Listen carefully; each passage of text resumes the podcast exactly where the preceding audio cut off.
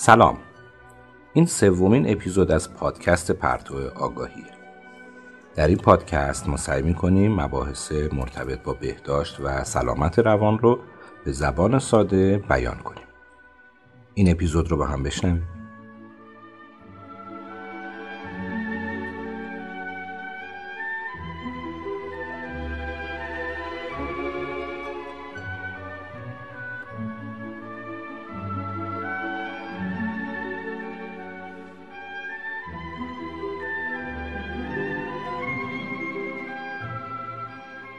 در اپیزود قبل در مورد اینکه چه اتفاقی میفته که افسرده میشیم صحبت کردیم گفتیم که اصولا بیماری های حوزه روان سه زل اصلی دارند که شامل ژنتیک، استرس های محیطی و تربیت است.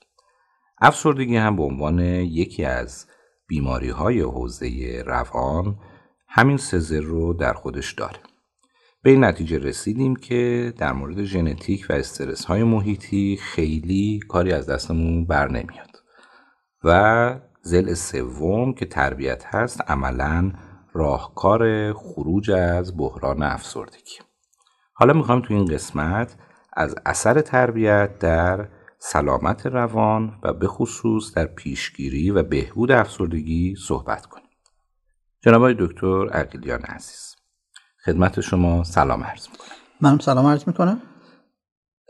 در قسمت قبل شما از اثر تربیت بر شکلگیری روان فرد گفتید در واقع از دو منظر این رو شما بررسی کردید. یکی افرادی که والد هستند پدر مادرها که چطور در واقع ارتباطشون رو با فرزند برقرار بکنند که فرزند سالمتری داشته باشند و یکی هم که افراد در بزرگسالی بتونن خودشون رو تحلیل بهتری داشته باشن.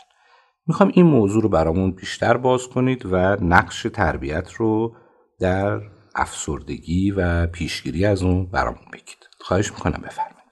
خب اون چیزی که جلسه قبل گفتیم در حقیقت مقدمه این بحث بود. نگاه کنید بر اساس تئوری های مختلف روانشناسی روانشناسان از زوایای مختلف به رابطه والد و کودک نگاه کردند.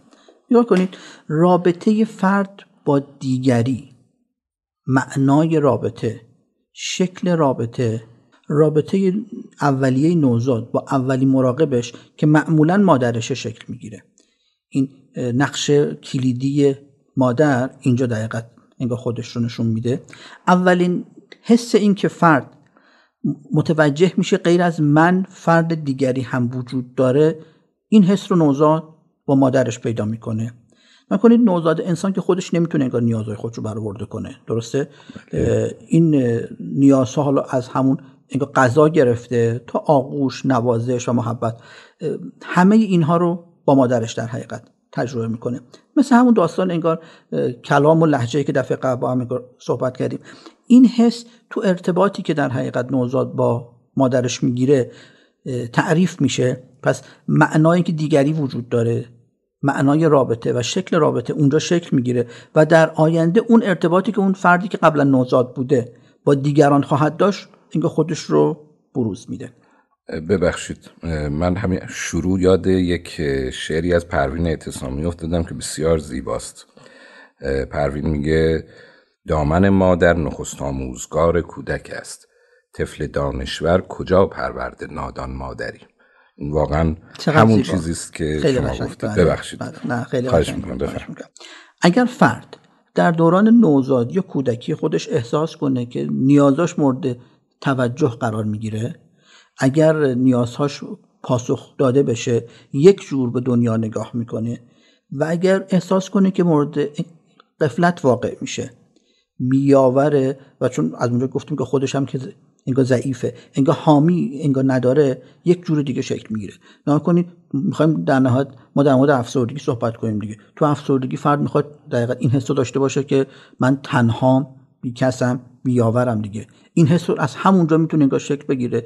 یه کودکی که احساس بکنه نیازاش مورد قفلت واقع میشه این سنگبنای اولیه افسردگی می‌تونه از همونجا شکل بگیره. هر گونه سوء رفتار جسمی عاطفی و جنسی با کودک می‌تونه در حسی که فرد در آینده به دنیا و دیگران داره موثر واقع بشه. تنبیه بدنی خب یک سوء رفتار جسمی و تقریبا انگار همه باش آشنا هستن. اینو سعی می‌کنن والدین امروزی بیشتر ازش پرهیز بکنن. اما بیتوجهی قفلت از مراقبت از کودک توهین و تحقیر سوء رفتارهای عاطفی که متاسفانه به اندازه تنبیه جسمی مورد توجه واقع نمیشن. ببخشید در واقع اون بیتوجهی اون چیزیست که میگن در دوران نوزادی به خصوص بایستی نیازهای کودک بلافاصله برآورده بشه.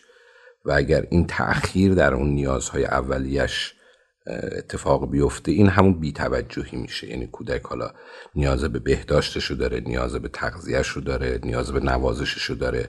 اینها رو بایستی در اسرع وقت در واقع مادر بهش بده و تأخیر نندازه. این میشه اون توجه دیگه درسته؟ نکنید یکم چون بحث میشه فرزن پروری ایشالا تو جلسات فرزن پروری خیلی کاملتر باز می‌کنیم. اتفاقا نه بلافاصله اصرار نداریم که نیاز برآورده بشه.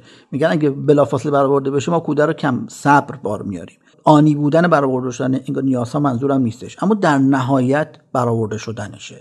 خب؟ یعنی احساس بکنیم مورد توجه واقع میشم به اندازه کافی من تو آغوش گرفته میشم به اندازه کافی مورد محبت واقع میشم و این حالا از دوره نوزادی بیاد تا دوره بزرگسالی که احساس بکنه که اون کودک و در نهایت انگار نوجوان که در ادامه بحث بیشتر انگار صحبت می‌کنیم والدین من این حرف من گوش می‌کنن حرف من انگار می‌فهمن و به نیازهای من توجه می‌کنن. بعد از مادر نوزاد متوجه اون فرد سوم میشه که پدره. و دقیقا یک رابطه سه نفره و مثلثی شکل می‌گیره. این تعاملات سه نفره هم یه رکن بسیار مهمی تو تعاملات انسان با دیگران داره که مخصوصا تو ارتباط با شریک عاطفی این نقش خیلی انگار پررنگی داره بر اساس تئوری انگار روانشناسی. خیلی الان وارد جزئیاتش نمی‌خوام بشم. اما حضور کمرنگ یا قیاب پدر هم می‌تونه انگار آسیبای انگار خاص خودش رو به این تعاملات بزنه. حسی که فرد به خودش داره اینکه من چقدر دوست داشتنی هستم. عزت و نفس و اعتماد به نفس افراد در میزان تأییدی که از والدینشون گرفتن. تایید تحسین تشویق و محبتی که کودک از مراقبین اولیش گرفته شکل می‌گیره. یک مثال براتون می‌زنم انگار دقت کنید. فرض کن یک کودکی یک کاردستی انگار درست کرده بله. و این برای به پدر یا مادرش انگار نشون میده. و احیانا با ایرادگیری یا بیتوجهی والدین مثلا فرض کن مواجه میشه. حالا اون پدر سرشو بر نمیگردونه از نمی‌دونم از صفحه موبایل یا صفحه تلویزیون به سمت بچه میگه فقط میگه آره آره خیلی قشنگه. و این بچه کاملا این بیتوجهی رو در حقیقت متوجه میشه. یا اصلا نوجوانی که اومده میگه با من امروز این کار کردم پنجاه هزار تومان مثلا انگار پول در و بعد پدرش بهش میگه که کسی با این پولا نمی‌تونه زندگی رو بگردونه. این دقیقا این مثال ها نشون میده که چطور می‌تونه به خود انگاره یک شخص به عزت نفس و اعتماد به نفس یک شخص انگار آسیب زد. خب پس تشکیل این یک انگار خود انگاره قوی یا عزت نفس با تایید تحسین تشویق و محبتی که از بد کودکی ما گرفتیم کاملا مرتبطه. میکن یه نکته تربیتی هم که چون مقرر شد خیلی فرزند پروری انگار مفصل نگیم ولی فکر می‌کنم به اینجا مربوط باشه. اینکه بعضی وقتا والدین محبتشون رو مشروط می‌کنن.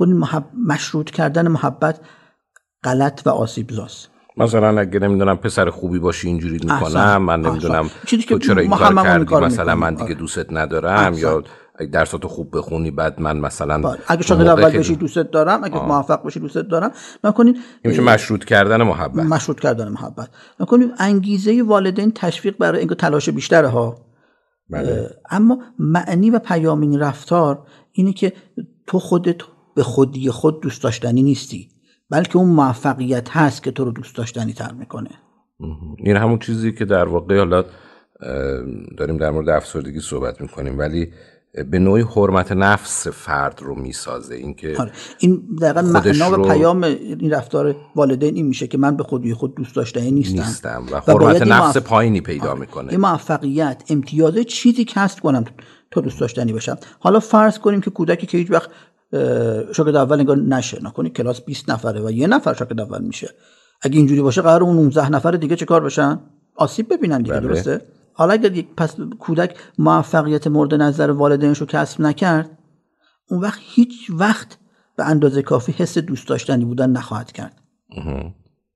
و فردی که اینکه خودش رو دوست نداشته باشه هم قطعا فردی که مستعد افسردگی خواهد من اینو ریفر میدم به اون صحبتتون که یکی از علائم افسردگی این بود که من آدم خوبی نیستم من نمی‌دونم احساس بیارزشی. نیستم من حالا دانش آموز خوبی نیستم. اون در حقیقت علامت افسردگی اینجوری شکل می‌گیره که من احساس می‌کنم در قبال موفقیت هم هستم که دوست داشتنیم و بعد احیانا چک لیست موفقیت هم می‌ذارم میگه جلوم و بخورم میگم خب تو مثلا شاگرد اول که نشدم تو مسابقات مثلا شناک اول انگار نشدم چون دارم فرض کن تو کارم که مدیر عامل نیستم پس آدم دوست داشتنی نیستم. یه مقدار هم این مشروط کردن فکر می‌کنم افراد رو تکبعدی می‌کنه. یعنی به قول شما وقتی که ما مشروط می‌کنیم مثلا فرض کنید کودک رو به اینکه شاگرد اول باشی تا دوست داشتنی بشی به قول شما تو کلاس که 20 نفر هستن یه نفر شاگرد اوله. ولی اگر ما رفتارهای مختلف اون کودک رو نمی‌دونم حالا یکی ورزشه یکی هنره اینها رو هم در واقع درش دخیل بکنیم. اون تکبودی بودن فرد رو هم باعث میشیم که اتفاق نیفته. یعنی تمام مسائل زندگی رو مهم بدونه و متمرکز روی یک موضوع فقط نشه. یک موضوع نشه. و در نهایت اینها که موفقیت ها دستاورت ها هستن بخشی از هویت ما هستند نه مهمترین قسمت هویت ما. ما در قبال در حقیقت این هویت خودمون رو صرفا در قبال موفقیت هامون انگار نباید تعریف بکنه البته خب حالا این موضوع در واقع دوران کودکی و ارتباط با مادر و پدر خیلی فکر می‌کنم مسئله خیلی خیلی مهمیه که ما توی برنامه هامون بود که در مورد فرزند, پروری حتما یک مبحث رو داشته باشین چند اپیزود رو داشته آره. باشین ما الان می‌خواستیم اون این خطاهای رفتاری والدین که می‌تونه در آینده فرد رو مستعد افسردگی بکنه رو بیشتر روشن دقیقاً تمرکزمون روی در واقع افسردگی است. آره. موضوع خیلی موضوع مهمیه خیلی موضوع جذابی اتفاقا فکر می‌کنم. و در جای خودش صحبت می‌کنیم.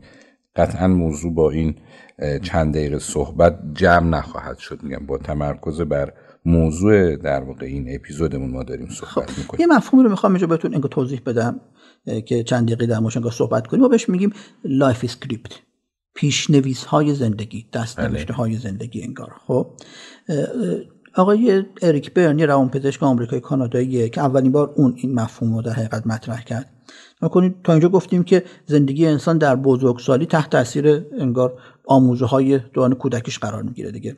بله. اریک برن پیشنویس زندگی رو یک طرح ناخودآگاه زندگی می‌دونه که در کودکی آغاز شده. این طرح توسط والدین تقویت شده و با حوادث بعدی توجیه شده و در انتخاب ها و رفتارهای فرد در بزرگسالی بیشتر نمود پیدا می‌کنه. پیشنویس ها معمولا توسط افرادی که ما اونا رو الگوی خودمون می‌دونیم مثل والدین معلمین قهرمان ها یا شخصیت های فیلم ها و داستان ها انگار به ذهن ما القا میشه. پیشنویس های زندگی اغلب پیام هایی هستند که در زمان و مکان خودشون اتفاقا پیام مناسبی بودن. ولی وقتی به عنوان یک شعار ابدی ازلی و اصلی زندگی انتخاب میشن می‌تونن مشکل ساز بشن. می‌خوام براتون چند تا انگار مثال بزنم. مثلا یک کودکی مادرش ازش می‌خواد که خوب درس بخونه. خب؟ که چیز بدی نیست. آره این اصلا چیز بدی نیستش. خب؟ و حتی ازش می‌خواد که شاگرد اول بشه. حتی این هم میشه گفت که این قابل قبوله. اما پیام بهترین باش و برنده باش رو به این کودک القا می‌کنه و به هر دلیل انگار گفتیم که توسط معلمین که وقتی که می‌بینه که اون شاگرد اول است که فقط انگار تحسین میشه. حالا تو تلویزیون می‌بینه که اون شاگرد اولای کنکور مورد این توجه واقع میشن یا هر چیز دیگه. انگار فقط برنده ها هستند که مورد توجه قرار می‌گیرن و شعار زندگی این فرد میشه چی؟ برنده باش بهترین باش. خب؟ این شعار هرچند انگیزش رو برای تلاش در ظاهر انگار بیشتر می‌کنه و احتمالا حتی شاید بتون منجر به موفقیت های براش بشه. اما از اونجا که هیچ کس نمی‌تونه همیشه اولین و بهترین باشه و هر وقت این فرد با یک فردی که از خودش بهتر یا موفق تر هستش مواجه میشه احساس ناکامی می‌کنه. همون مثال که خودتون من احیانا شاگرد اول کلاس هستم اما دیگه قهرمان انگار دوی کلاس که نیستم که. بله. اگر چه می‌دونم انگار کلاس خطاطی یا نقاشی برم که دیگه نمی‌تونم اونجا در حقیقت انگار اونجا میگه شاگرد اول باشم. تو کلاس موسیقی که نمی‌تونم نفر اول باشم. پس هر جا که من اون اولین بودن اون بهترین بودن رو در حقیقت کسب نمی‌کنم باعث چی میشه؟ احساس ناکامی من میشه. در واقع این همون مسئله که تو جامعه بهش میگن ایدالگرایی یا کمالگرایی دیگه بله. که باعث میشه افراد در واقع احساس ناکامی بکنن. چون هر حال انسان موجود کاملی نیست و طبیعتا نمی‌تونه تو همه ابعاد کامل باشه. پس بنابراین بهتره که این ایدئالگرایی و کمالگرایی رو القا نکنیم به کودک و اون چند بودی بودن و اینکه تو حتما باید بهترین باشی رو با این پیام ها بهش ندیم. وقتی این کار رو می‌کنیم عملا حتی از موفقیت هایی هم که به دست میاره می‌تونه احساس خوبی بعدا نداشته باشه چون موفقیت ها در یک بود اتفاق میفته نه اینکه در تمام ابعاد. درست میگم؟ کاملا. این افراد معمولا یا افراد موفقی هن که همیشه در حال مبارزه برای بهترین بودن هستن بنابراین با وجودی که تو خیلی از حوزه می‌تونن موفق باشن اما اغلب مضطربن و هر بار که یک فردی تو این مسابقه از اون جلو بزنه اینا غمگین میشن. یا وقتی که نمی‌بینن بهترین نمی‌تونن باشن انگیزه تلاش خودشون از دست میدن و حتی فرد عادی هم نمیشن.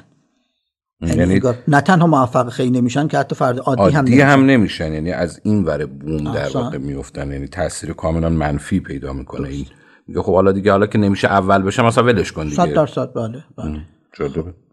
یکی دیگه از پیشنویسای رایج زندگی الگویی به نام انگار بی استرانگ قوی باش. بله. این پیشنویس هم یک پیامیه که در جای اینکه خودش برای غلبه به مشکلات افراد داده میشه. که اصلا پیام غلطی شاید بشه گفت نیستش. اما وقتی که تعمیم بیش از حد داده بشه فرد در زمانی که به کمک نیاز داره از کمک گرفتن پرهیز می‌کنه.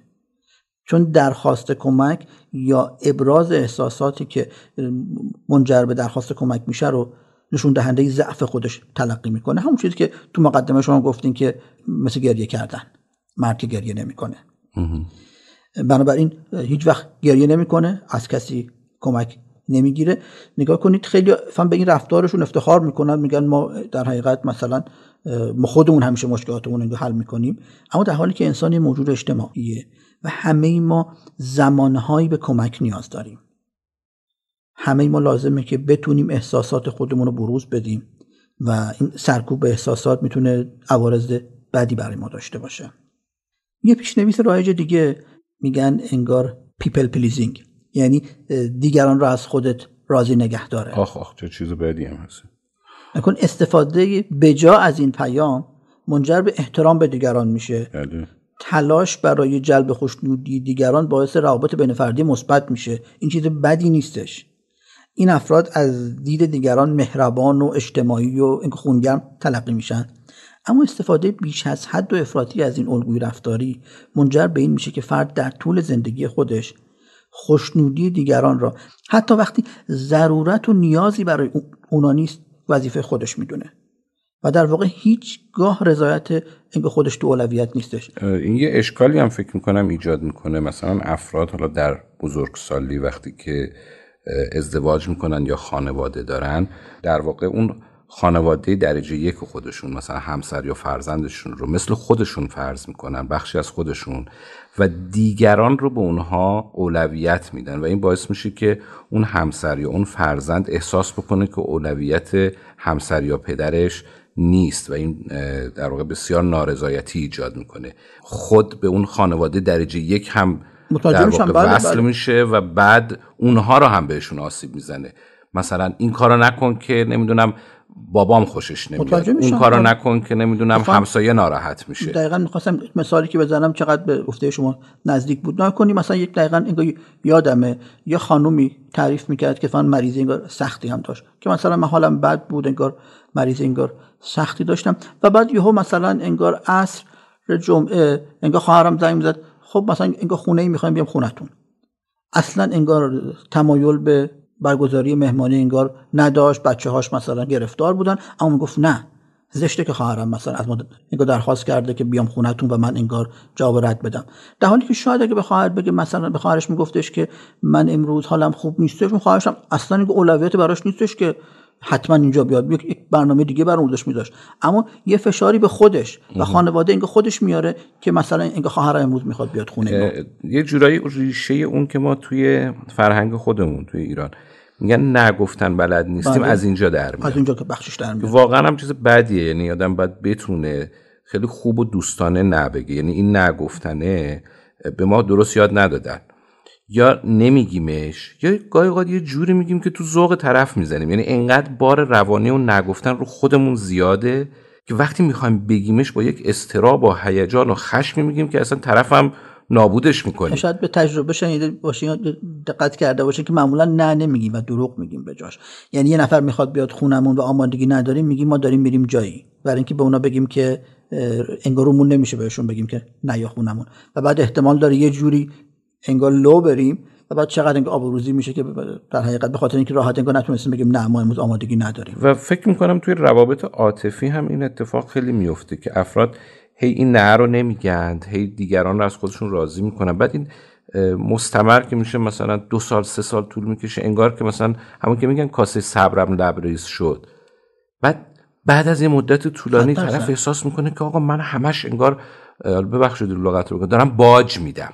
اصلا داستانمون همینه. نکنید تجمیع این احساسات منفی تو دیگران یه جایی بالاخره انگار سرریز میشه. و اون سرریزش به شکل خشم و ناراحتی در واقع از خودم و بروز می‌کنه و اصلا میگم رابطه رو می‌تونه به هم بزنه در صورتی که اگر از ابتدای یک رابطه افراد می‌تونستند این تعادل رو در اولویت ها برقرار بکنن به اونجا نمی‌رسید که یه نفر احساس بکنه مقبونه و حالا دیگه زندگیشو باخته و طرف مقابل برنده بوده. حالا این بازنده شده. این اتفاقی که میفته خیلی اتفاق دردناکی که افراد میگن من کاسه صبرم لبریز شد. ده ساله دارم تحمل می‌کنم. خب از اولش این تعادل رو برقرار می‌کردی که مجبور تحمل نشید ببخشید من میونه کلمتون اومدم چون این مطلب به نظر من خیلی مبتلا به جامعه ما هست که حال کاسه صبرشون لبریز میشه دیگه. بفرمایید خواهش می‌کنم. خواهش می‌کنم. یه پیشنویس انگار رایج دیگه در حقیقت اعتماد نکردن به دیگرانه نگاه کنید فرض کنید من والد از نزدیکان خودم آسیب دیدم. مثلا فرض کنید که برادرم پولمو خورده یا چه می‌دونم فرض کنید انگار دوست صمیمیم در حقم انگار نامردی کرده و بعد پیامی که تو آموزش و تربیت فرزندان بهشون میدم اینی که بهشون میگم که مواظب باشین که سرتون کلاه نذارن به طرف مقابل اعتماد نکنین و عملا پیام بیاعتمادی و اینکه دنیا جای قابل اعتمادی نیست رو به دیگران میدیم. نکنید در حالی که شکل سعی رفتار اینی که ما تو مراوداتمون و تو اعتماد کردنمون احتیاط کنیم. قطعا منظور ما این طرف از اون طرف این نیستش که به همه باید اعتماد کرد. اما اگر بنا رو بذاریم به بدبینی و استفاده افراطی و نابجا از این الگوی رفتاری به دیگران اعتماد نکن بله. منجر به حس بیاعتمادی نسبت به دیگران و دنیا میشه که دنیا رو یک محیط غیر قابل اعتماد ناامن و خطرناکی برای من در حقیقت به تصویر می‌کشه که باعث میشه که من همیشه احساس بدی تو محیط زندگیم داشته باشم. فکر می‌کنم حالا این script یا پیشنویس این خیلی ظریفه یعنی این مسئله با توجه به اینکه به حال ما با یک کودک بایستی یاد بدیم که از خودش محافظت بکنه به حال توی دنیای اجتماعی امروز که کودک با محیط بیرونیش به طور طبیعی ارتباط خیلی زیادی داره در محیط بیرونی هست. اینکه ما بتونیم این فصل مشترک رو بهش یاد بدیم که دنیا قابل اعتماد هست اما بتونی از خودت محافظت بکنی. خیلی ظریف این قسمت درسته؟ موافقم باتون نکنید هم خدمتتون عرض کردم ما پیامون به کودک باید احتیاط باشه نه بدبینی. مراقب باش. خب این اینو آقای دکتر یه قول می‌خوام ازتون می‌گیرم. راجع به اعتماد بیاید ما بعدی برنامه داشته باشیم. داشت. آره. چون دقیقا بین اعتماد و احتیاط بدبینی و واقع باشم. بینی. ما بدبینی خوشبینی و واقع بینی اینها خیلی مرزهای مرزشون ظریفیه و کاملا با شما موافقم. این رو می‌بینم که افراد معمولا تو این دو طرف قرار می‌گیرن دو طرف طیفنش و اون وسط رو و تعادل رو نمی‌تونن تشخیص بدن. حالا بر حسب تجربهشون یه بار اعتماد کردن دیگه تا آخر عمرشون بی اعتمادن یکی هی اعتماد می‌کنه هی خوشبینه هی باز دوباره آسیب می‌خوره اعتماد نابجا می‌کنه. این واقع بینی خوشبینی بدبینی احتیاط و اعتماد. اینو یه مبحث بکنیم راجع به صحبت کنیم. قطعا موضوع خیلی قشنگی میشه. یه بار در صحبت می‌کنم. مرسی. بفرمایید شما می‌کنم. دو تا نکته در مورد این پیشنویس ها خدمتتون بگم. یکی اینکه نگاه کنید این پیام های پیشنویس لزوما به شکل کلامی و مستقیم به من ابراز نشدن. کنید من حتی مثلا می‌بینم واکنش والدینمو نسبت به مثلا یه آدم موفق. به به نگاه کن. آدم کیف می‌کنه. خب؟ هیچ وقت این پیام شاید من مستقیم گفته نشه که تو موفق باش. اما به طور غیر مستقیم می‌بینم که در حقیقت والدین من چه چیزهایی رو تحسین می‌کنن. و این هم می‌تونه در تشکیل این پیام تو ذهن من نقش داشته باشه و حتی تازه یک تحقیق انگار نشون دادن که چیزی که اصلا هم کلامی ابراز نشه. یعنی مثلا فرض کنید اومدن حالا تحقیقات بیولوژیک پیشرفته ایه بچه های خیلی کم سن و سال. یه سری عکس های مثلا فرض کن از انگار نژادهای مختلف یا آدم های با وزن های مختلف و عکسش رو بهشون انگار نشون دادن. و بعد دیدن مثلا فرض کن تو خانواده ای که تم نجات پرستی به طور خیلی انگار خفیف وجود داشته. یا والدینی که مثلا فرض کنید حالا مادر رو وزن حساس بوده و احساس منفی نسبت به آدمای چاق داشته این حس منفی از سین خیلی پایین بچه هاش منتقل شده.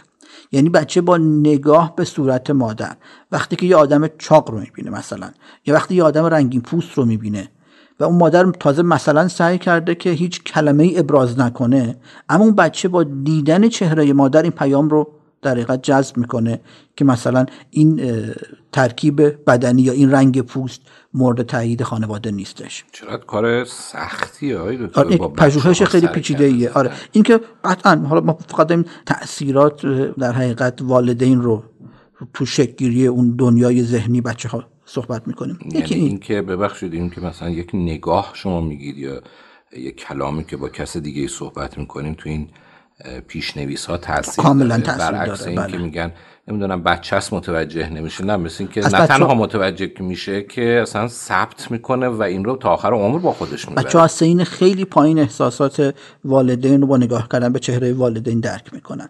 یکی این نکته و یک نکته دیگه نگاه کنید اصلا دقیقا باز ربط مهمش به این مبحث افسردگی. اینی که این پیشنویس ها معمولا کمال گرایانن همونطوری که چند لحظه پیش گفتیم و باعث میشه بین اون انگار خودی که من واقعا هستم و اون انگار خودی که من دوست دارم باشم که بهش میگیم انگار خود ایدئال همیشه فاصله زیادی باشه. یعنی از لحاظ موفقیت من چه می‌دونم انگار خودم با بیل گیتس مقایسه کنم از لحاظ چه می‌دونم ظاهر انگار خودم با فلان انگار هنر پیشه یا فلان مثلا فرض کنید کلاک مثلا. احسن با با براد پیت مثلا مقایسه کنم. کلاک رو نمی‌شناسن جورج آره، کلونی. جورج انگار اونم ندونم اونا احتمالاً انگار هنر پیشه خیلی متأخرتر رو بشناسن ولی خلاصه آقای آره. گلزار. آقای گلزار. و این فاصله ای که بین انگار خود واقعی من خود ایدئال من وجود داره. این باعث افسردگی میشه. من به عینه دارم توی کلینیک انگار می‌بینم. از نوجوان یا از جوونی پرسم مثلا چه میزان درآمد تو رو فکر می‌کنی که مثلا تو رو ارضا خواهد کرد؟ یک رقم های انگار نجومی میگن که اون رقم های نجومی رو شاید یک دهم درصد جامعه ما همچی درآمدی انگار داشته باشن. یک ملک و املاک یا احیانا چه می‌دونم ماشینی رو انگار آرزو می‌کنن که کمتر از یک درصد جامعه ما ماشین رو دارن. و اگه فرمول این باشه پس 99 و 9 دهم درصد جامعه قراره ناکام باشن دیگه. بله. این همون انگار بحث کمالگرایی میشه. که در واقع یک عدم واقع بینی هم همراه شده دیگه. ما دنیا رو واقعی نمی‌بینیم دیگه. یه چیز ایدئالی می‌بینیم که یعنی سطح رضایت من اونقدر میره بالا که اون سطح میشه سطح رضایت و این سطح رضایت دستیافتنی نیست. حالا چه می‌دونم بچه‌هایی که میان کنکور میدن هیچ وقت شاگرد موفقی انگار نبوده. ولی وقتی که صحبت انگار دانشگاه میشه دانشگاه خوب می‌خواد وقتی رشته میشه رشته انگار پزشکی و دندون پزشکی می‌خواد. ما با دقیقت خوب درس خوندن قطعا مخالف نیستیم. ولی اگه سطح رضایت والدین فقط پزشکی یا دانشگاه چه می‌دونم انگار شریف باشه پس بقیه بچه‌ها که دانشگاهی که درس می‌خونن پزشکی قبول نمیشن ناکام میشن دیگه. بله. ببینید اینطوری بگم. حالا شاید این تصور پیش بیاد. چون ما تو فرهنگمون خیلی پررنگه موضوع قناعت. که میگن آدم قانع باشید فلان باشید. من خودم حقیقتا با این قضیه مقدار مشکل دارم.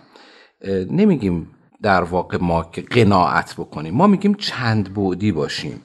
اینکه یک چیز یا یک موضوع باعث شادکامی ما نیست بلکه مسائل مختلفی هستند که ترکیب اونها برای ما ایجاد شادمانی می‌کنه. یه ماشین متوسط یه خونه متوسط یه همسر متوسط. اینها مجموعش خیلی بهتر از اینه که شما فرض کنید که چه می‌دونم یه ماشین مثلا فرض کنید چه می‌دونم حالا جوانای امروز پرش مثلا در نظر بگیرید یا نمی‌دونم شغل فلان در نظر بگیرید. اون ترکیب این متوسط ها می‌تواند به ما احساس خوب بده. میگم با اون قناعت اشتباه نشه چون من خودم حقیقتا با اون یکم مشکل دارم چون به نظرم انگیزه پیشرفت رو از انسان می‌گیره. اون رو ترویجش نکنیم. درست. درست میگم؟ آره نگاه کنید. اتفاقا همون در ادامه اینگاه صحبت های شما. اگر بنا باشه که ما اینجوری فرض بکنیم که موفقیت یعنی بیل گیتس خب آیا بیل گیتس اینگاه شناش هم خوبه؟ آیا بیل گیتس چه می‌دونم فرض کنید حتما رابط خانوادگی اینگاه خوبی داره؟ کنید وقتی که اینجوری به قضیه انگار نگاه بکنیم آقای کلارک گیبل هم به قول شما یا چه می‌دونم براد پیت یا جورج کلونی هم گفتی اونم تو خیلی از انگار حوزه های انگار زندگیش معمولیه. بله طبیعتا. خب پس یعنی اون هم قرار نیست انگار راضی باشه؟ اصلا می‌رسیم به آقای بوفونی که در موردش صحبت کردیم. اگر سطح رضایت تو ذهن ما تنظیمش به هم بخوره و دنبال موارد استثنایی و خاص باشیم پس اغلبمون باید انگار غمگین باقی بمونیم. یه نکته رو در مورد آقای بوفون گفتین دقیقا توی اون متنی که خودش صحبت می‌کرد برای خروج از فرند افسردگی یه جمله گفت. گفت من سعی کردم معمولی باشم. دیگه برام مهم نبود نفر اول دنیا بشم یا نشم. درسته که شد نفر اول دنیا. ولی سطح رضایت با اون با اون آره تطبیق, نداد. نداد. تلاشش یعنی من وقتی نفر اول هستم شادم نه. این یه گزاره غلطه. دقیقا میگم خیلی مسئله که میگم گفت اسان کلید خروج من از اون شرایط اون نمایشگاه و نقاشی بود, دیگه. آره, آره. آقا عادی باش. اون نمایشگاهی که رفت در حقیقت نقاشی ساده, نقاشی رو ساده دید. که حالا اون اشاره زندگی رو بهش برگرد بعد اشاره کردیم نمایشگاه شاگال. شاگالی که از نقاشی معاصر بسیار موفقه و اینکه میگه نقاشی ساده بود که کودکان می‌کشن منظورش این بود که اون آقای شاگال با اون معروفیتی که داره یه نقاشی ساده داره می‌کشه. اینکه عادی بودن رو. عادی بودن رو. اصراری بر خاص بودن نباید داشته باشیم. مشکل ما خاص بودنه. درست. ما موفق بودن مشکل نداریم. ما بهترین بودن مشکل داریم. با موفق ترین بودن مشکل داریم. درست. همون چیزی که بهش گذاشتیم کمالگرایی. خب یه اصطلاح دیگه هم می‌خوام براتون انگار توضیح بدم اگه خسته نشده باشین. بهش میگیم خطاهای شناختی بله. یا cognitive error اینم انگار تا حدی شبیه همون انگار life script ه باورهایی هستن که چارچوب ذهنی ما رو تشکیل میدن. باورهایی در مورد خودمان جهان و آینده. اینها باورهای پایداری تو ذهن ما هستند که معمولا در مقابل تغییر اونها ما مقاومت می‌کنیم. این فرض ها و قوانین نه تنها برای تعیین نحوه واکنش ما در قبال دیگران بلکه همچنین برای تأمین چارچوبی جهت درک موقعیت های زندگی استفاده میشن.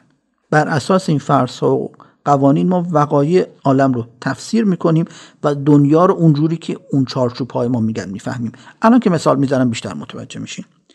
یک تفکر غلطی که منجر به افسردگی می‌تونه بشه بهش میگیم تفکر همه یا هیچ.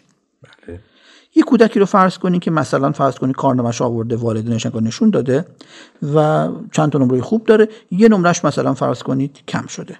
باز والدین انگیزهشون اینه که کودک رو تشویق کنن به تلاش بیشتر. خب؟ یعنی بله. انگیزه ما زیر سوال انگار نمی‌بریم. اما نحوه ابرازش می‌تونه اونقدر آسیبزا باشه که این تفکر انگار همه یا هیچ رو در حقیقت دامن بزنه.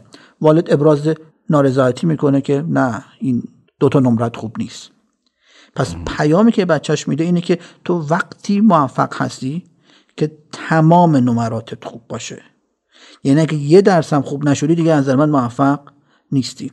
پس اینجوری در حقیقت این پیام تثبیت میشه که هیچ وقت بخشی از چیزی من راضی نکنه. پدیده ها یا موضوعات رو سیاه و سفید ببینیم. انگار رنگ خاکستری وجود نداره. صفر و یک ببینیم. در واقع اینطوری من برداشت خودم رو بگم. ما داریم راجع به موضوع شناخت صحبت می‌کنیم یا کاگنیشن. در واقع اون چیزی که مغز ما از محیط دریافت می‌کنه. و این گاهی اوقات دچار خطا میشه که میشه خطای شناختی, شناختی. اینطوری بگم که ما یه تعریف مثلا فرض کنید خوب و بد داریم. تعریف مغز از خوب یک چیزیه که براش حالا مشخص شده. اما اون شناخت که پیدا می‌کنه اون موضوع شناخت اینطوری تعبیر می‌کنه که اگر یک چیزی یک بخش ناقصی داره اون دیگه خوب نیست. یعنی وقتی که ما در نظر بگیریم که موفقیت یعنی یه چیز بینقص. بله. و چیزی کمتر از کامل یعنی شکست. یعنی ما اون شناخت رو راجع به خوب بودن راجع به موفق بودن اون شناختمون اشتباه احسن تعریف خوبت میشه غلط دیگه. در حالی که دنیایی که ما توش زندگی می‌کنیم دنیا اینگاه خاکستریه. بله. چند لحظه قبل در مورد مثلا فرض کنیم اینگاه شنای بیل گیتس با هم دیگه گفتیم. بله. خب ما باید دنیا رو اینگاه خاکستری ببینیم. بله. اگه دنیا رو توسط پیام هایی که والدینمون به ما آموزش دادن سیاه و سفید ببینیم اون چیزی که ما اسمشو گذاشتیم تفکر انگار همه یا هیچ من کافیه که یک نقطه سیاه رو بخشی از موفقیتم بیفته و بعد به شدت احساس ناکامی می‌کنم همون مثال شما. ماشین فقط پرش. ماشین خوب دیگه فقط پرشه. یعنی. اسکلاس هم خوبه دکتر. خب من که اینا رو ندیدم. باز شما اینا رو بهتر می‌شناسین احتمالا. نگاه کنید. می‌خوام چند تا مثال انگار عملی بزنم. یعنی مثلا فرض کنید. معدل 20 خب؟ یعنی همه چی کامل. تو زندگی روزمره مثلا مثلا در مورد انگار مثالی که مراجعینم به می‌زنم من تصمیم می‌گیرم که رژیم بگیرم وزن کم کنم. مثلا فرض کنید تصمیم می‌گیرم که کالری دریافتیم کم باشه. وسوسه میشم و یکم بستنی می‌خورم. می‌بینم آه چه مثلا ماده پرکالری مثلا فرض کنید زیادی خوردم. دیگه چون نظر من موفقیت یعنی همه چیز میگم که پس شکست خوردم. یه قاشق که می‌خورم تا یک کیلو بستنی هم باهاش می‌خورم میگم که پس دیگه انگار رژیم غذایی من شکست. در حالی که اون در حقیقت می‌تونه امروز روز ناموفقی باشه تو رژیم غذایی من اما می‌تونم انگار فردا روز موفقی باشه. بله. اینو به عینت و به کرات تو بچههایی که برای خودشون برنامه‌ریزی تحصیلی می‌کنن می‌بینم. یه موضوع بگم من با این معدل 20 و نمره 20 گرفتن من هم در دوران کودکی دوچار کودک آزاری شدم این خنده خنده تلخی می‌تونه باشه؟ خاطرش هنوز نزدیک به 40 سال برام مونده که اولین 19 ای که تو دوران دبستان گرفتم چه بلایی سرم در اومد. متوجه میشم این خاطراتی هستن که تا ابد میمونن. داشتم مثال می‌ذارم دانشجو دانش آموزی که برنامه‌ریزی تحصیلی برای خودش می‌کنه. میگه که صبح مثلا فرض کنین از خواب دیر بیدار شدم دیدم که دو ساعت از برنامه عقب افتادم اون روز دیگه بالکل درس نخوندم. در حالی که دو ساعت از برنامهش عقب افتاده می‌تونست اون چند ساعت بقیه رو ادامه بده. مثل همون داستان رژیم. امروز من بستنی خوردم یه وعده بستنی خوردم. نه اینکه کل در حقیقت انگار فرایند رو انگار شکست خورده بدونم. پس یکی از مثال هایی که از cognitive error یا خطاهای شناختی زدیم تفکر همه یا هیچه که می‌تونه ریشه در الگوهای تربیتیمون داشته باشه. خب پس تو این بحث خطاهای شناختی الان همه یا هیچ رو متوجه شدیم. بعدیش چی آقای دکتر؟ بعدیش بهش میگیم تعمیم مبالغه آمیز اقراق. یعنی؟ افرادی که این نوع خطا رو دارن تو فکرشون حقایق زندگی رو پررنگتر از مقدار واقعیش می‌بینن. خیلی وقتا شدت و مقدار واقعی خیلی کمتر از شدت و مقداریه که تو ذهن ما ثبت شده. نگاه کنید تا حدی به اون قبلی هم انگار شبیه. اما مثلا یک ناکامی شغلی رو یک شکست تمام ایار می‌دونن. آه همین که میگیم وای دنیا به آخر آره، رسیده. آره. نمی‌دونم حالا امروز یک تصادف کردم دیگه. همه چی خراب من چقدر بدبختم. حالا تمام بدبختی تو چیه؟ اینکه امروز مثلا فرض کنیم می‌خواستم برم سر کار خیلی عجله داشتم و ماشینم پنچر شد. خب اتفاق خوبی نیستش. اتفاق خوبی نیستش. یا این انگار لباس رو نو خریده بودم گرفت به جایی و پاره شد. اتفاق بدیه اما من بدبخت نیستم. درسته. خب؟ یعنی یک واقعه رو تعمین میدم. کافی این آدم مثلا تو یک رابطه با یک نفر مشکل بخوره. میگه من اصلا انگار ارزه چه برقراری رابطه ندارم. اصلا هیچ کس منو دوست نداره. هیچ کس دیگه قابل اعتماد نیست. یعنی اون تعمیم است. یعنی یک دونه مستاق پیدا می‌کنه و این مستاق رو به همه تعمین میده. همون انگار مسئله معروفی که میگن چه می‌دونم نفر از جلوی یک روستایی رد می‌شد تا یک چند تا کور دیده بعد توی انگار سفرنامش نوشت از مثلا شهری عبور کردم که تمام ساکنین آن کور بودن.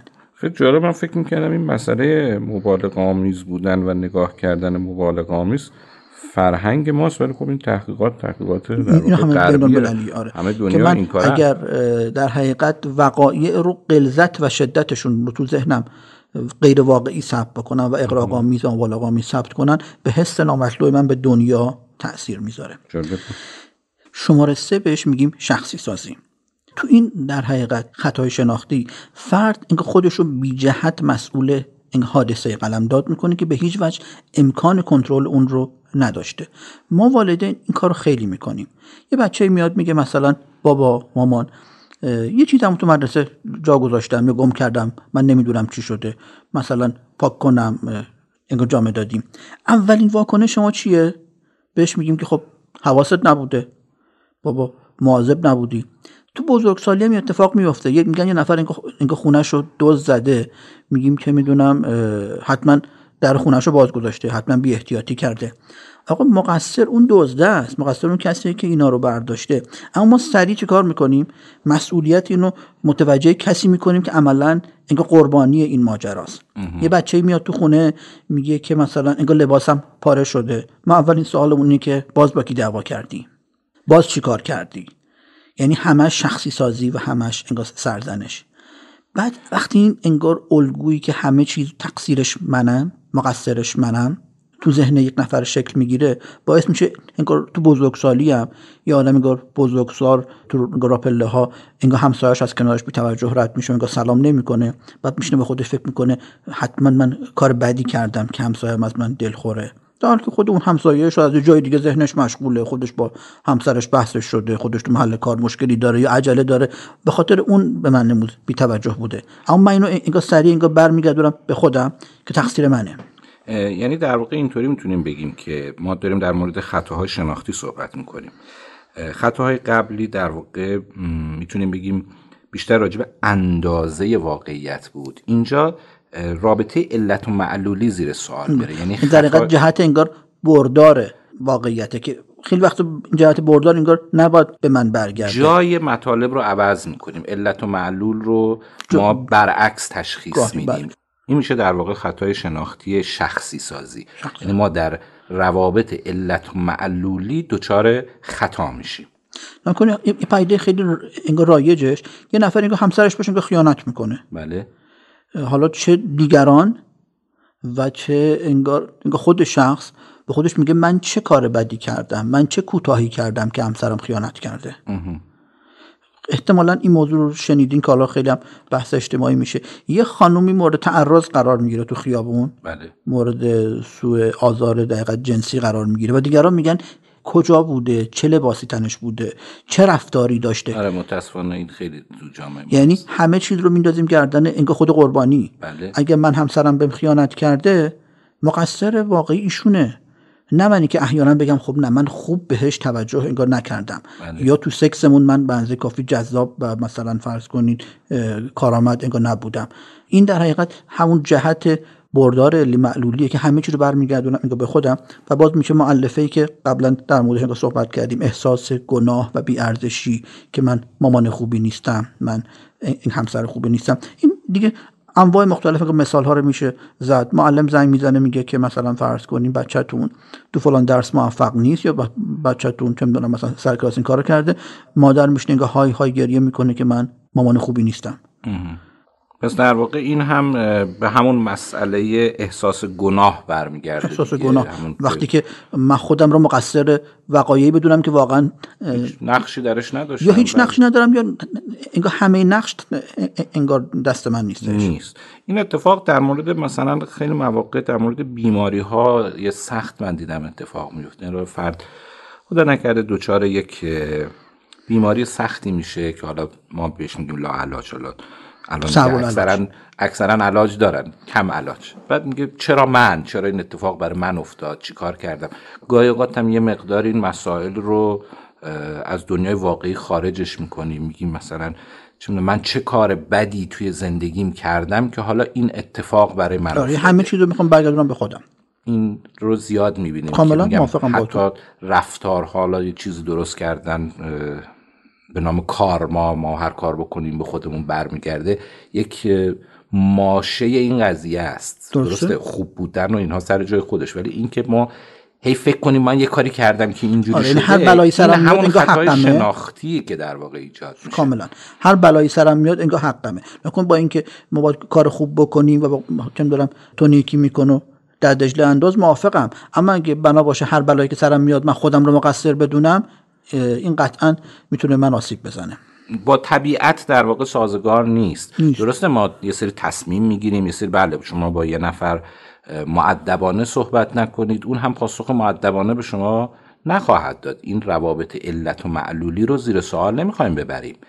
ما در واقع مسئولیت خودمون در وقایع نمی‌تونیم انگار زیر سوال بریم. بحثمون اونجاست که همه مسئولیت ها رو بی دلیل به خودمون بر نگردونیم دقیقا اون روابط علت و معلولی وجود داره. ولی در این خطای شناختی که صحبتشو کردیم ما میایم رابطه علت و معلولی رو دقیقا جهت بردار رو طبق فرمای شما عوضش می‌کنیم. اتفاقا یه خطا داریم انجام میدیم. نه اینکه بگیم علت و معلولی غلطه. مسئولیت های خودمون رو انکار نمی کنیم اما همینطور. اینکه خودمون رو مسئول همه چیز بدونیم رو هم باش مخالفم. خب عنوان آخری که سریع رد میشم برای که مبحث خیلی انگار طولانی نشه بهش میگیم labeling یا برچسب زدن.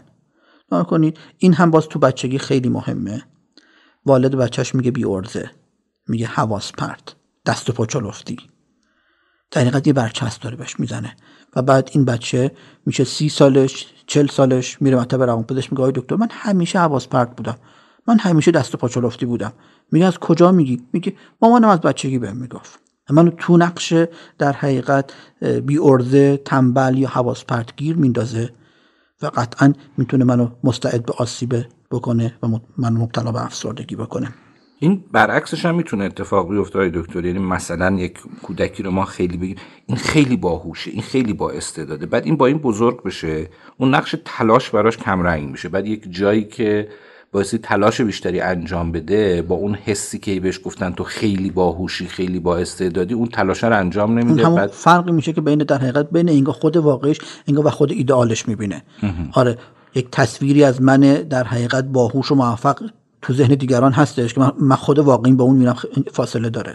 اونم ایجاد نه ولی توی این حوزه برچسب دادن قرار نمی‌گیره. این در واقع برچسب در رابطه با صفت ها و منفیه. منفیه. متوجه میشم. بله. درست. خب بسیار عالی. در واقع ما در رابطه با مبحث افسردگیمون که داریم صحبت می‌کنیم در اپیزود قبل صحبت این بود که چرا افسرده میشیم. بعد سوالی پیش اومد که خب حالا چرا در رابطه با اتفاقات تلخ یا استرس های محیطی بعضی ها افسرده می‌شوند و بعضی ها افسرده نمیشن؟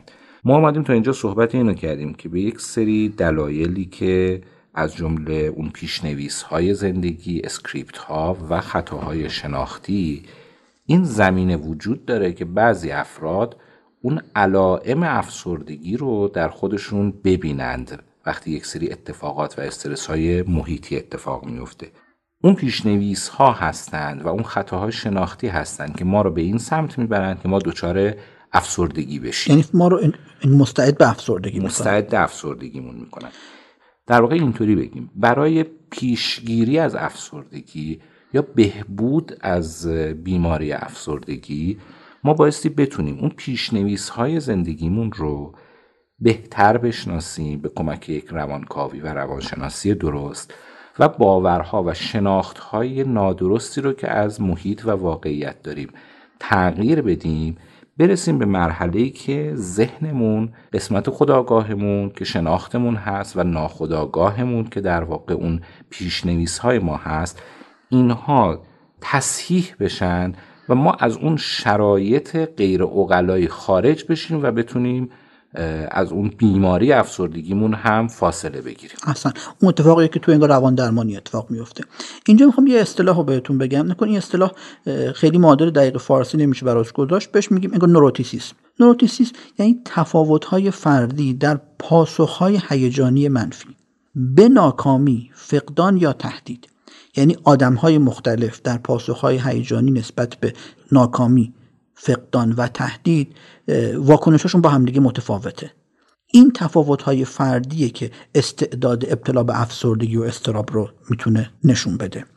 نکن یعنی بعضی از آدم ها نسبت به هیجانات منفی مثل ناکامی، فقدان و تهدید با مجموعه ای از عواملی که تا الان صحبت کردیم ژنتیک، استرس های محیطی که تاثیر گذاشته در گذشته و الگوهای تربیتی که بینش و چارچوب ذهنی ما رو تشکیل میدن با همدیگه متفاوتن.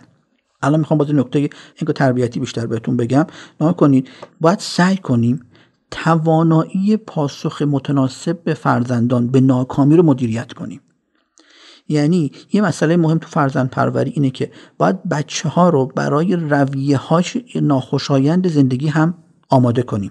بچه ها باید تحمل شکست داشته باشن. بچه ها باید تحمل ناکامی رو داشته باشن. اتفاقا یه روشی بعضی از والدین دارن که مثلا تو هر بازی که بچهشون می‌کنن سعی می‌کنن که تو اون بازی بچه انگار برنده بشه. خب شاید این کار در کوتاه مدت به حس اعتماد به نفس بچه کمک کنه اما کودک باید تحمل شکست و تحمل ناکامی رو داشته باشه. باید بتونه این رو مدیریت کنه که گاهی تو زندگی هیجانات منفی هم پیش میاد و بتونه پاسخ متناسب به این هیجانات منفی بده. که البته می‌دونیم این کار سختیه. چرا سخته؟ به خاطر اینکه این خیلی وقتا اینکه خود من والد همینو نیاموختم. خود من والد هم بلد نیستم که با ناکامی هم چه کار کنم. قطعا تا وقتی اینکه خودم چیز رو بلد نباشم نمی‌تونم به دیگران یاد بدم. ذات نایافته از هستی بخش کی تواند که شود هستی بخش؟ بسیار عالی. یه بحثی داریم بهش میگیم نابالغی هیجانی در والدین. نکنین والدی که خودش توی شیوه کنترل هیجاناتش بالغ نشده و هنوز هیجاناتش رو کودکانه ابراز می‌کنه. این والد نمی‌تونه آموزش دهنده خوبی برای انگار فرزندانش باشه. نمی‌تونه شنونده خوبی در مقابل نیازهای کودکانش باشه. نگاه کنید شاید انگار دیده باشید والدینی که از دعواهای انگار زن و شوهریشون انگار میشینن برای بچه تعریف می‌کنن. یا مثلا میاد دعوایی که چه می‌دونم با انگار خواهر شوهر رو انگار زن داداشش داره میشنه بچه خودش انگار درد دل می‌کنه. خب مثلا خالت اینجوری کرد نمی‌دونم عمت اینجوری کرد نمی‌دونم انگار که جای والد و کودک اونجا عوض میشه. انگار والد به جایی که انگار حمایتگر باشه انگار خودش دنبال سنگ صبور میگرده. این رفتار نابالغ یک والد باعث میشه که کودک به جای اینکه به دنبال درخواست نیازهاش با والدین باشه باید نگران نیازهای والدینش باشه. یعنی به جای اینکه احساس بکنه داره حمایت میشه برعکس کودک احساس می‌کنه که حالا باید مواظب باید مراقب والدینش باشه. و این خیلی فان رایجه. والدین توی وضعیت نه تنها که شنوندگان خوبی نیستن و با مشکلات کودکشون نگاه همدلی نمی‌کنن و بچه وقتی که میره که نیازهای انگار عاطفیش رو با اونو مطرح می‌کنه والدین نگاه شروع می‌کنن به, شروع به گفتن از مشکلات انگار خودشون. بچه مثلا میاد میگه بابا امروز مرسه منو چه می‌دونم اذیت کردن.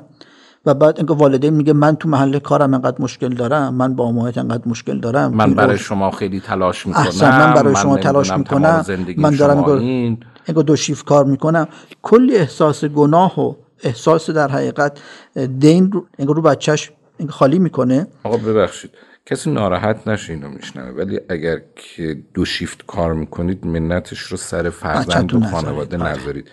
یا کار نکنید یا اینکه اگه می‌کنید دیگه این رو با بچه در میون نذارید اون تفلک گناه داره. آره و این پیامی که بچه می‌گیره کاملا اینه که آقا جان مشکلات تو هم کلاسیات تو با معلم تو تو درسات هر مشکلی دیگه داری اینا اولویت من نیستن. اولویت دومه. و اولویت من والده که در حقیقت مطرحه. و اینجور وقتا انگار والدین به جای اینکه تو اون تعاملات با فرزندشون شنونده باشن بیشتر انگار سخنرانن. وقتی که بچه میاد یک چیز کوچیکی شروع می‌کنه به صحبت کردن من شروع می‌کنم اینکه به نصیحت کردن. از مشکلات فعلی خودم تا جمله اینکه وقتی ما بچه بودیم. ما که بچه بودیم که از این چیزا نبود و ما که بچه بودیم اینقدر سختی میکشیدیم همون تعبیر تنزی که ما یخ حوز میشکستیم توش مثلا اینگاه دستامونو میشستیم. حالا شما راحتی آره الان شما شیر آب گرم داین از این حرفا. و خلاصه این ماجرا میشه که انگار فرزند اطلاعات بیشتری از زندگی والدینش داره. از یخ حوز بچگی باباش می‌دونه تا مشکلاتش با انگا امش و با خالش و اینا. و والدین احتمالا اطلاعات کمتری از مشکلات بچهش داره که با معلمش با همکلاسیش در حقیقت چه مشکلاتی داره. و این باعث تنهایی عاطفی کودک میشه و این کودک آسیب روانی می‌بینه. حتی این والدین شاید تو نیازهای مادی بچه هاشون خوب عمل کنن و انگار لباس و انگار خوراک و خوب تهیه کنن اون بابایی که بالاخره داره انگار دو کار می‌کنه این از این لحاظ بچه ها رو تأمین می‌کنه. اگر بیماری جسمی بچه داره مادر یا پدر خوب پرستاری می‌کنن. اما این والدین یاد ندارن که از لحاظ عاطفی چگونه بچهشون نزدیک بشن درد دل اونو بشنون. که مثلا اگر کودکی تو مدرسه مورد سوء رفتار یا قلدری قرار گرفته نمی‌تونه به خانواده راحت باشه و از والدین کمک بخواد. و این نکته بسیار مهمی که نمی‌خوام بهتون بگم اینه که این مشکلی که دارم خدمتتون عرض می‌کنم یک الگوی بین نسلی ایجاد می‌کنه. یعنی خود این والدی که داریم میگیم نابالغی هیجانی دارن و بچهشون اینطور رفتار می‌کنن خودشون هم از والدین خودشون همین آسیب رو دیدن. این آسیب از مادر پدر خودم دیدم و بچه خودم این آسیب رو می‌زنم. و این چرخه برای همیشه ادامه پیدا می‌کنه. و این چرخه معدو باید یه جا قطع بشه. نباید بگیم دیگه. این چرخه در واقع اون چیزی که اینو قطع می‌کنه همون آگاهی. آگاهی است که ما می‌خوایم بدیم. آره. اروین یالوم جمله معروف داره. میگه آدمایی که ما رو رنج میدن رنج کشیده هایی هستن که از زخمای خودشون نتونستن عبور کنن. و این چرخه رنج دیدن و رنج دادن ادامه پیدا می‌کنه. چرا دردناک ولی واقعی. خب، پس اینکه در واقع تاکید داشتیم بر اینکه این معلفه سوم اون نقش تربیت اینقدر مهمه در تغییر در شرایط روانی و بهبود و پیشگیری از بیماری های روان پزشکی اهمیتش رو حالا به خوبی درک می‌کنیم و اینکه گفتین چشم امید برای اصلاح به همین قسمت همین یعنی قسمت آره. تربیت اون چیزی که می‌تونه این سیکل باطل رو در واقع قطع بکنه و بتونیم هم خودمون هم نسل های بعدی بهتر و سالمتری داشته باشیم کسب آگاهی و در واقع تربیته که می‌تونه ما رو به اون نقطه‌ای برسونه که انشالله هم خودمون آره چرخه رو قطع بکنیم هم خودمون خوشبختتر و شادکام باشیم. هم فرزندان سالمتری تربیت آره این همون داستانی که در حقیقت ما برخلاف ژن هامون که از والدین می‌گیریم و ناخواسته به در حقیقت به دیگران میدیم و اصلا کنترلی روش انگار نداریم اما تو این معلفه می‌تونیم چرخه رو قطع کنیم. نگاه کنین پیشنویس زندگی انگار خودمون رو وقتی یک کودکی بودیم دیگران برامون انگار نوشتن. ما از نحوه نگارشون آگاهی انگار نداشتیم. عوامل اجتماعی خانوادگی فرهنگی اینا همه تو اون پیشنویس نقش داشتن و از اختیار ما خارج بودن. اما الان تو بزرگسالی می‌تونیم پیشنویس زندگی خودمون رو اصلاح کنیم. می‌تونیم یک نمایشنامه زندگی برای خودمون بنویسیم. همون چیزی که دفعه قبل گفتیم ادبیاتی که می‌خوایم یاد بگیریم. که الان ما قدرت زیادی تو فهم و شناخت این نمایشنامه زندگیمون و این ادبیات چارچوب ذهنی خودمون می‌تونیم پیدا کنیم و می‌تونیم اونو با میل و اراده خودمون تغییر بدیم. و این تغییر زمانی آغاز میشه که تصمیم بگیریم که داستان زندگی خودمون رو پیشنویس های زندگی خودمون رو و خطاهای شناختی خودمون رو کشف کنیم.